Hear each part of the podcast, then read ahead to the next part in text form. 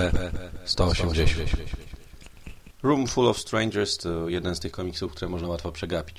Jeżeli ma się to szczęście, że się na nie jednak trafi, wtedy zostawiają niezatarte wrażenie. Jim Gordon przechodzi na emeryturę. Niedawno postrzelony w plecy, okulały, zmęczony i zdradzony postanawia na trochę zniknąć. Wyjeżdża do małego pensjonatu nad oceanem, gdzie w pokoju z widokiem chce zaznać odpoczynku.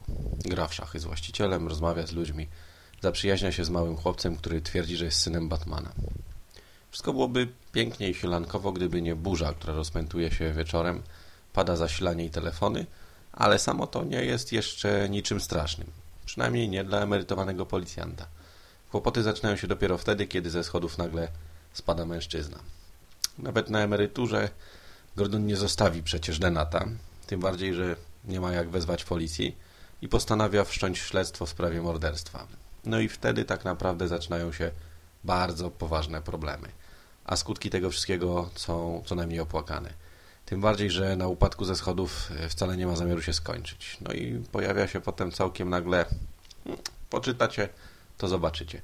Historia aż prosi się tutaj o opowiedzenie, ale szkoda jest ją zniszczyć tym, którzy jej nie znają. Szkoda zniszczyć całą frajdę z odkrywania jej po kolei.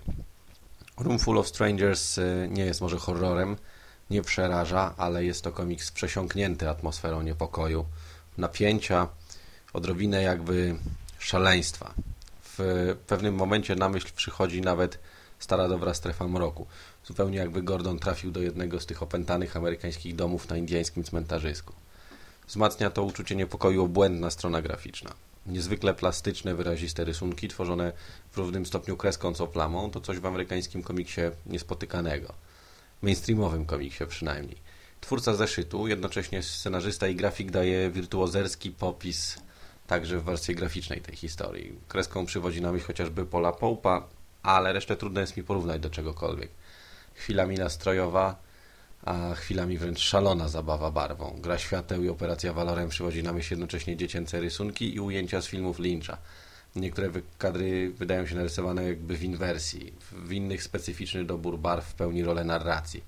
E, rzecz niezwykła, niespotykana. Samego Batmana jest w tym albumie mało. Ten prawdziwy pojawia się właściwie tylko raz, na krótką chwilę, na kilka zdań zamienionych z jeszcze emerytowanym komisarzem gothamskiej policji.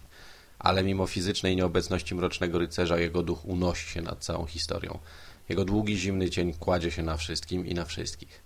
Autorem tego małego arcydziełka jest Scott Morse, znany czytelnikom Black and White z doskonałej historii Alfredzie i duchu Jasona Toda.